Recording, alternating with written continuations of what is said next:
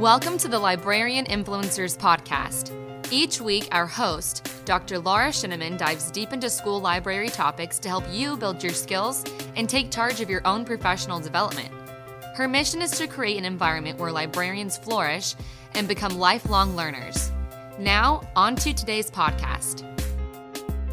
I'd like to welcome Steve Albrecht to the Librarian Influencers Podcast. And just a little bit of a background on Steve. He loves talking with librarians, whether they're from schools, colleges, universities, special libraries, law libraries, any kind of library you can name. But he talks to the employees about service and safety and security, which is a really awesome topic that we've never discussed on this podcast before. So Steve, I want to welcome you and thank you so much for joining us today.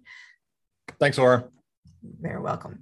Okay, so as we're getting started, is there anything else you want to just add about your background to help us know a little bit more about where you're coming from as you talk to us today? Well, I originally am known in the United States and around the world for workplace violence prevention. I wrote the first book on workplace violence in 1994. I interviewed a double murderer in that book. And so I've been since 1994 up until around 2000 when Columbine happened. I was really focused on workplace violence. And then school violence prevention as well, especially school, K through 12 schools. And in 2000, I got a call from a group of folks called Info People, and they're in California. They're a grant-funded library training program.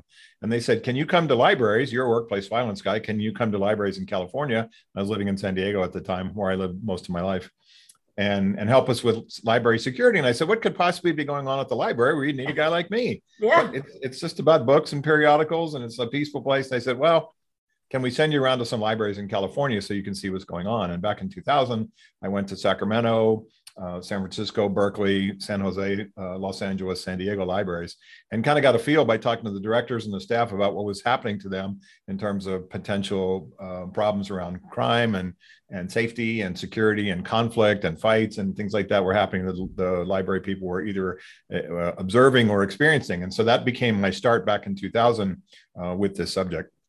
Okay. But honestly, it's something I have never, ever thought about. I've been fortunate, to not have to have, needed to think about it. But I mean, in hindsight, it's something that we all need to know a lot about. So today, most of the audience that we're talking to today is going to be school librarians. So what would you say are some specific safety or security concerns that they might be able to help with on their campuses? So one of the issues that we see with school librarians is that oftentimes they build rapport and connection with lots and lots of students. Mm-hmm. It may be the same rapport and connection that the counselors build or a PE coach or something like that, especially in the K through 12 environment, especially, really younger kids. And then that impressionable time period, sixth through ninth grade, right around there, middle school, where they can build rapport. And they may be, and I credit them for this, they may be the ones that see bullying. They may be the ones that see or hear about abuse of this particular kid. And in my work, especially in school violence prevention, we're always looking at what are the drivers for school violence. And oftentimes bullying is a significant concern. This child feels attacked by other kids and doesn't know where to turn to. And that's where some of them start to think about school violence. And those are the cases that we've seen around the country. Really, as Columbine in 2000 is sort of the kickoff for that particular issue. So school librarians can really have a connection to kids where they hear stuff. And they may be able to report to the safety and security stakeholders at the school about what they hear. And we can talk about who the safety and security stakeholders, but I credit them for their ability to build rapport and also to be in contact with kids who may be troubled or troubling. Mm-hmm. And, that's something that librarians focus on a lot. Their training is going to talk about them creating a warm and welcoming environment, just different things they're going to have at the national level with standards that we have, as well as like things that we do at our state, and district kind of level. But one of our goals, is creating that kind of warm, welcoming environment where everybody feels welcome. And a lot of times we will even say that some of the outsiders do find their place, in the library. We just have a way of making that connection like you were talking about. But I know a lot of times, we'll hear things. Maybe it's gossip, or we'll think of it as, student gossip, or somebody might show us something like a social media posting. But so how valuable is that when it comes to assessing school threats? So that's a great question. I was trained back in the day by the U.S. Marshals and the FBI and the Secret Service, and those are the ones that really focus on the workplace violence and school violence response in this country. The Secret Service wrote some really seminal documents and briefing books about school violence and workplace violence, because they went back and they looked at these attacks. FBI did the same thing and wrote a lot of the same literature, mm-hmm. all of which you can see online. They wrote a lot of treaties about what these kids said or did before these attacks in school violence. And the primary issue, and what you just spoke on, is leakage. Okay. And leakage is when a kid tells somebody, and here's the interesting part, they don't tell the target. They tell somebody around them what they're going to do. So the kid that wants to shoot the football coach does not tell the football coach, because there'd be consequences. He'd be expelled or arrested or put in a mental health facility, or something would happen which would interrupt his plan. What these kids do, and adults do the same thing, we've learned in our research, is they leak, and they will leak to somebody they trust or know or like in the school environment. Could be a librarian, could be a teacher. It could be typically it's mostly often is other students.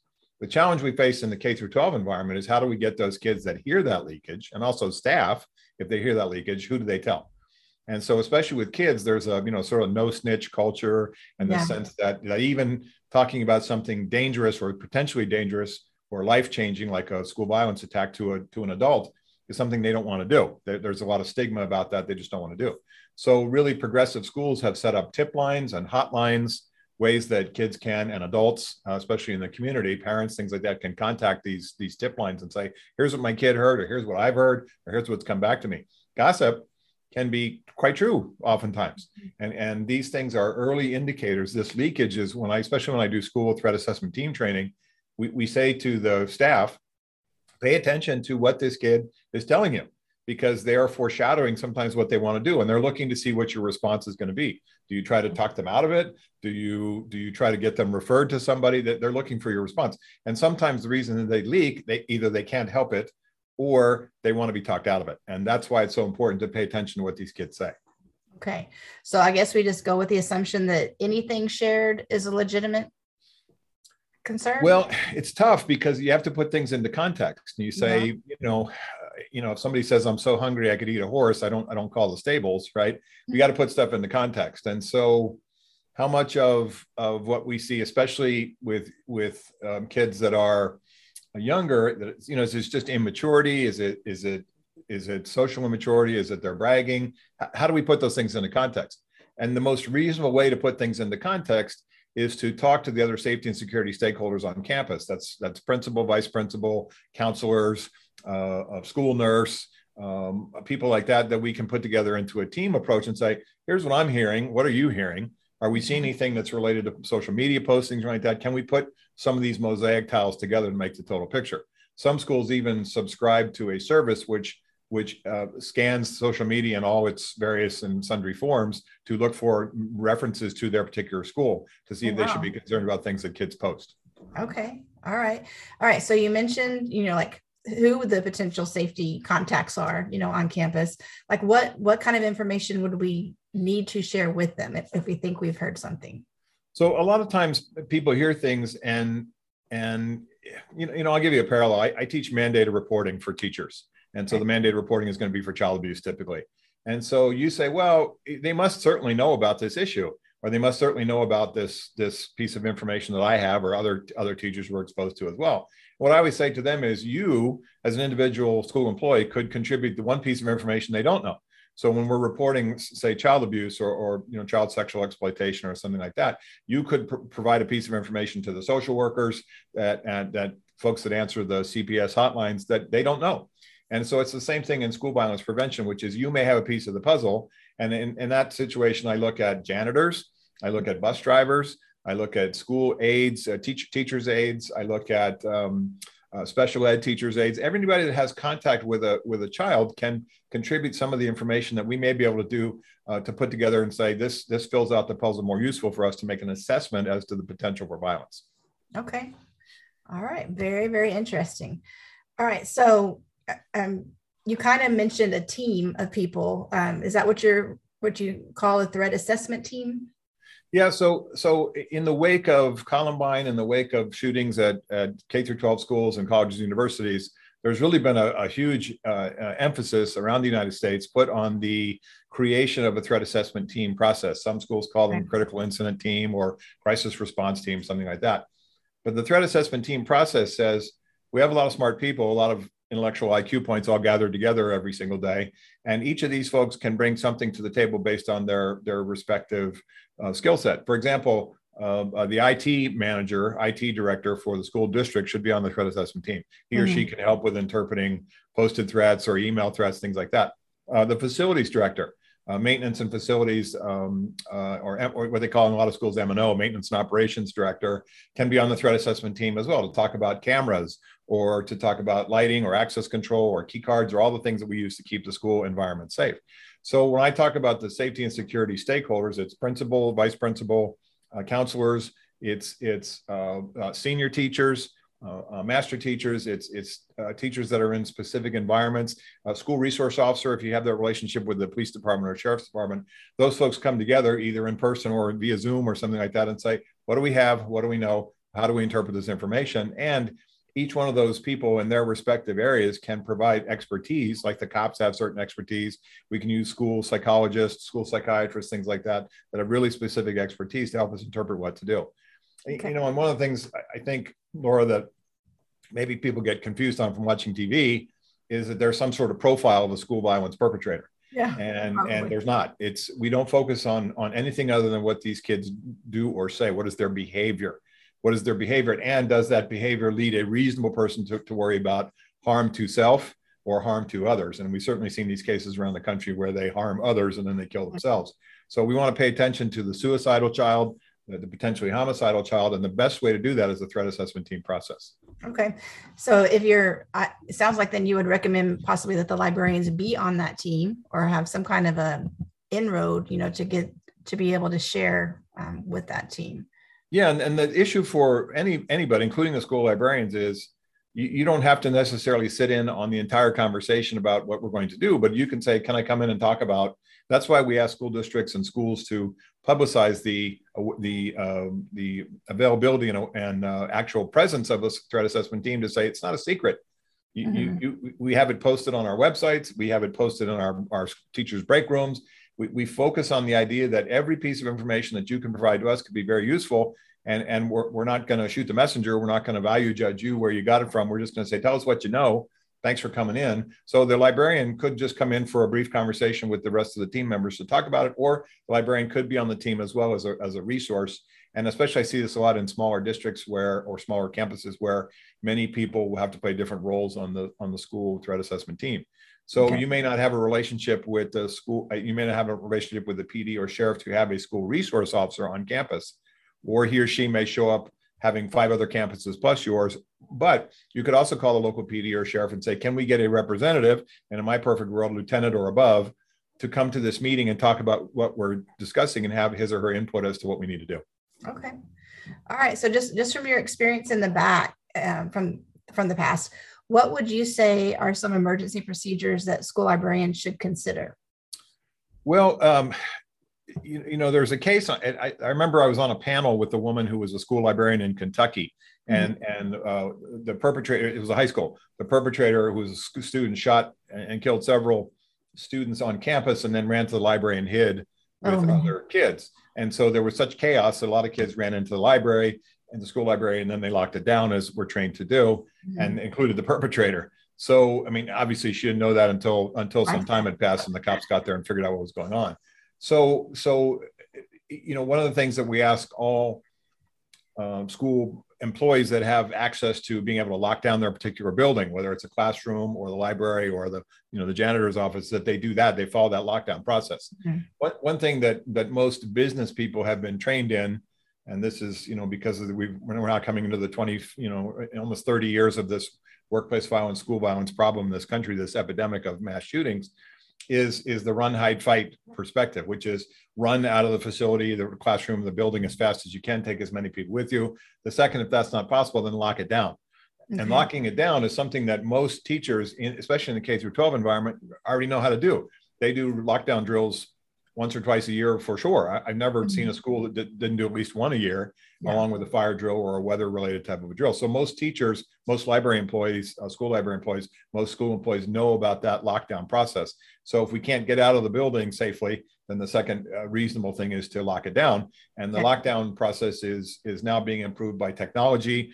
Teachers can lock down their door without leaving their desk, electronically.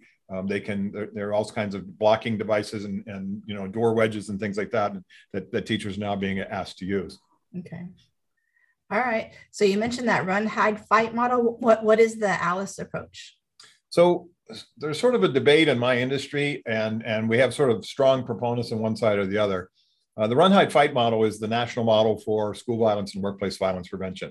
Run out of the facility, hide out in the lockdown, shelter-in-place modality as best as you can, and then have the adults fight back in the situation where this kid comes onto campus. And in those situations, the fighting part is sort of an interesting thing. We have this sort of sense from TV and movies that these are Navy SEALs gone bad, or rogue Marines. They're not. They're just kids with guns. And that doesn't mean we can't stop them. I'm not asking, library teachers to put their lives on the line, but we can stop these kids. And we've seen lots of examples where, the football coach tackles the kid in the hallway and stops the problem. At the other end of the spectrum is the ALICE model. And that's one that's really kind of specific to schools. ALICE is A-L-I-C-E, alert, lockdown, inform, counter, and evacuate. Okay. Well, I'm a bear of small brain, said Winnie the Pooh. And so run, hide, fight tends to be something that's more memorable to me and easier to remember. I think ALICE is the same wine in a different bottle. And there are a lot of ALICE practitioners out there, oftentimes ex-law enforcement and security people that have their own version of teaching it. I have found in my work in 25 plus years of teaching the concepts that run, hide, fight seems to be things that most people, especially under this extreme stress of the moment, remember easier. Okay, very good. All right, so if someone is listening today and they're kind of new to their position and they've been so worried about other things, getting started on their campus, what would you say would really be like some first steps that they should think about as far as library safety? If you look at, a library, a school library employee, library in that position, pay attention to what kind of resources exist on campus. Do you have a safety committee? Do you have a threat assessment team? Do you have a group of teachers that get together and talk about behavior issues and bullying and concerns on campus? Get involved with that group. The second, pay attention to how you secure your particular library. How do you secure this facility, this building, which could be quite large? It could be one of the bigger buildings on campus. How do you secure that building so that you could lock it down, lock all the kids that need to stay inside, safely inside while you wait for the first responders? One of the things probably, Laura, you already know from your experience in seeing these things is the police are usually 8 to 10 minutes away nationally, and they've all been trained in run, hide, fight. I've trained thousands of cops in my career in this, and they know what to do once they get there. If we can get our kids and other staff members and other employees, inside a place like the school library and lock it down, then we're going to be much more likely to survive the event, because these perpetrators, when they get to a locked door, they move on. They know that from their own seeing of these cases around the country, that the cops are going to get there. They either shoot it out with the cops, or they give up, or they kill themselves. So if we can get everybody locked down as quickly, as safely as possible, that's an important part. And then the other thing is, like we talked about, is what is that rapport building? What is that connection you have as a school library employee with those kids, especially those kids who seem picked on, who seem bullied, who seem troubled, who have that kind of personality which draws the bullies out of the woodwork to pick on them? That's really a big driver, a big motivating factor for school violence. I want to get back at somebody, even fatally, at somebody who has teased me, bullied me, threatened me, harmed me, that kind of a thing. So I look at those three characteristics as great first steps. Okay. All right. Well, lots to consider here. So I know that you have published a book. So if people are looking for more information, that's one thing that they could find. You published with ALA, the Library Security, Better Communications, Safer Facilities. Could you tell us a little bit about that book so people could look for it if something they think would help them? Sure. I started doing webinars for ALA back in about 2010, and around 2013, 2014, they said, could you do a book on library security? And some of your listeners may know that the book that I was, they may know the book that I was replacing, which is called The Black Belt Librarian, which is written by a guy named Warren Graham. So he retired, and that book was, you know, pretty old. So they said, we're looking for a book that sort of fills in the gap for the Black Belt Librarian. So I wrote the Library Security book in 2015, and it's been out ever since. So I've got another one coming out, which is how much I've learned in 7 years from that time span, called The Safe Library. That's done. I'm finishing the manuscript now, Rowman and Littlefield. It should be out by the end of the year. Okay.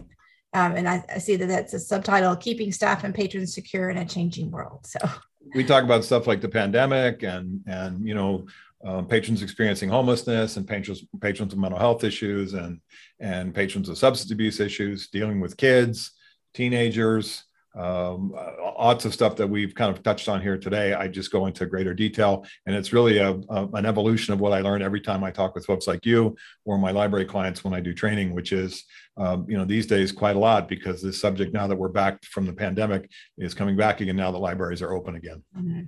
Yeah. And so many are focusing on, you know, they're just seeing that need to focus on social emotional topics right now, because our kids have just been so isolated, you know, for so long. Just it's a different way. I would like to also add that I have a colleague, Steve Hargadon. Steve is well known in the library world. Also, he has a lot of people that know him very well in the school world. He does he has a website called Library 2.0, so it's library20.com, Hargadon. And Hargadon also has a school 2.0, Schools 2.0. So he's involved with schools, K through 12 environment, and involved with libraries at all levels. So I do a couple of podcasts a month for Hargadon at library2.0.com. I do a couple of blogs for him, and we do one or two paid webinars every month on a variety of subjects related to safety, security, and service, leadership, and things like that. So it's aimed at library staff at all levels, schools, law libraries, special libraries, public, city, county libraries. And also Steve's got a strong background in the schools piece too. In Library 2.0, there's about 65,000 library people that are members. It's free. We don't pester you with a lot of emails. We just tell you what's going on in the library world. And a lot of people seem to like it. Okay. So listeners, if you visit the website, laurasheneman.com, I will have links to these sites that he's talking about so that you can check them out yourself. Steve, are y'all on any social media or anything, like where you send out tips or announcements? Or I am on Twitter it's Dr. Steve Albrecht. So it's DR and then Steve and then my last name Albrecht. So I'm on Twitter at Dr. Steve Albrecht. And also I have a website, which is obviously drstevealbrecht.com. Same thing. There's lots of library articles there. There's some articles on safety in the workplace. I've written 24 books. You can get access to all those through my Amazon's author page and see me there as well. All right. Well, we will link to that as well. And so, Steve, thank you so much for your time today. Do you have any kind of closing comments or anything you want to share with the audience? I think that people in the school environment, school library folks, and people that are the teachers and counselors are really on the forefront of helping us stop the school violence issue, because they're getting these kids at a young, impressionable age. They can tell us what we need to pay attention to. We can stop these cases before they happen, these horrific tragedies before they happen. And they're helping these kids grow up to be good adults. And that's what we want as well. Yeah, definitely. Well, thank you so much for sharing your tips today. Good learning. I hope that none of us ever have to experience that ourselves, but the trauma side of it all, but very good things to know. And just to mentally be prepared for what the possibilities could be. But thanks again, and I look forward to checking out your website some more and checking out the Library 2.0 and Schools 2.0. Thanks, Laura. Bye-bye.